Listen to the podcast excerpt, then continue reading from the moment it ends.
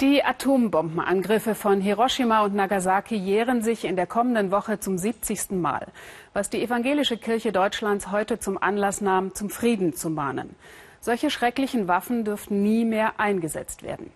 Diese Mahnung ist so berechtigt wie bekannt. Weniger bekannt ist hingegen, dass diese Bomben, insbesondere die zweite Bombe auf Nagasaki, eben nicht, wie lange behauptet, das Ende des Zweiten Weltkriegs im Pazifik besiegelten. Neuere Forschungen zeigen, diese Bomben waren kriegsstrategisch eigentlich überflüssig. Klaus Scherer berichtet. Nagasaki 70 Jahre danach. Da hinten war es, sagt uns Michiaki Ikeda. Da war der Punkt, über dem die Bombe explodierte. Er war damals gerade im Aufzug des Krankenhauses, in dem seine Mutter arbeitete. Als die Tür aufging und ich hinaus auf den Flur trat, war da plötzlich ein unglaublich heller Blitz. Dann wurde ich ohnmächtig.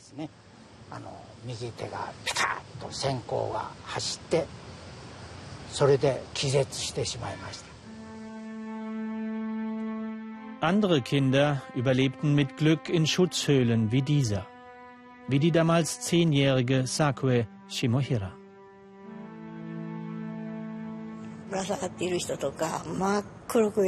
Außer mir und meiner kleinen Schwester waren fast alle nach draußen gegangen, weil der Alarm schon aufgehoben worden war.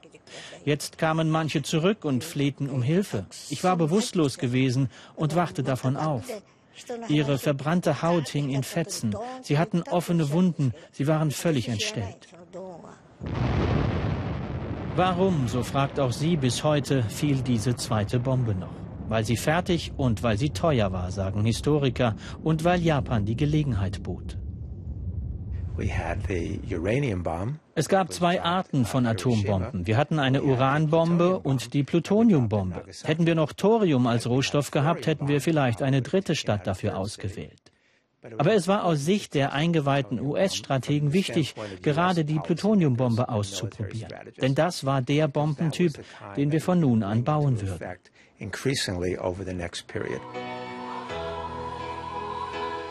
Jahr für Jahr singen Nagasakis Zeitzeugen vom Leid der Strahlenopfer. War ihre Stadt nur Testobjekt für den Plutonium-Prototypen? Schließlich war Japan militärisch längst geschlagen. Das Land wollte damals nur noch seinen Kaiser retten. In Amerika beschönigten die Geheimnisträger lange die neue Waffe. Die Bombe werde nicht gegen Zivilisten eingesetzt, versicherte Präsident Harry Truman. Möglichkeiten, den Krieg früher zu beenden, ließ er ungenutzt. Warum? Der Bombe zuliebe? Truman schrieb später, die Entscheidung, die Bombe zu werfen, sei ihm sehr, sehr schwer gefallen. Aber wenn er das wirklich so sehr hatte vermeiden wollen, warum ließ er Josef Stalin die Kapitulationsaufforderung an Japan nicht mit abzeichnen? Er wusste doch, wie sehr Tokio immer noch auf Stalins Hilfe hoffte. Außerdem wusste Truman, wie sehr es Japan um den Kaiser ging. Warum signalisierte er ihm nicht schon vor den Bomben, dass er überleben werde? Nur für wenige Opfer gab es Hilfe. Kliniken waren zerstört. Wer von den Kindern konnte, suchte zuerst nach den Toten. Unsere Mutter fanden wir gar nicht. Wo das Haus gewesen war, fanden wir nur unsere große Schwester. Sie hatte noch die Hände vors Gesicht gehalten. Deshalb erkannten wir die Gesichtszüge. Michiaki irrte derweil durch die Kliniktrümmer und fand seine Mutter. Sie lag bäuchlings auf einem kaputten Bett und konnte sich nicht bewegen, denn in ihrem Rücken steckten hunderte Glassplitter.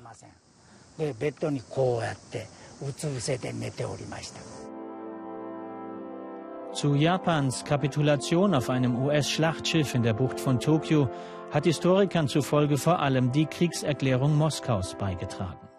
Zerstörte Städte habe Japan schon vorher hingenommen. Dennoch feierte Amerika seine Atombombe als kriegsentscheidend. Das ist verständlich, denn es war unser guter Krieg gewesen. Wir hatten den Faschismus in Europa bekämpft und den Militarismus in Fernost. Das mit etwas zu beenden, das negativ war, das ein schwarzes Schandmal auf diesem Krieg hinterließ, das konnte Amerika nicht ertragen. puts a black mark on this war is something that the United States can't quite absorb. Also hielt Amerika die Folgen der Bombe lieber geheim. Bis zu den Schatten, die auch Menschen im Feuerblitz hinterließen, bevor sie verglühten. Hier nachgemessen von einem US-Soldaten. Fußgänger auf Brücke notierte er südwestlich des Epizentrums. In Nagasakis Trümmern sterben auch danach noch Kinder. Als Strahlenkranke werden sie gemieden. Auch Sakues kleine Schwester wirft sich vor den Zug. Ich wünschte mir so sehr, dass auch sie weitergelebt hätte. Aber ich wusste nun, wie verzweifelt sie war.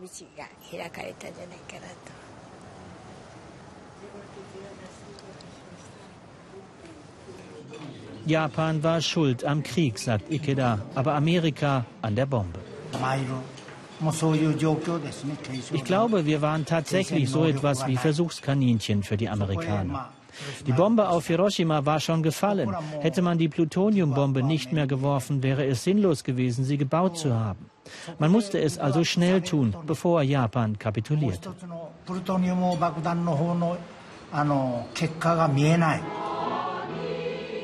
So werden sie, die Kinder von einst, auch in diesem Jahr wieder singen, zum Gedenken an den Untergang ihrer Stadt. Und danach werden sie sich wie immer fragen, wer denn wohl noch Nagasakis Geschichte erzählt, wenn auch sie nicht mehr da sind.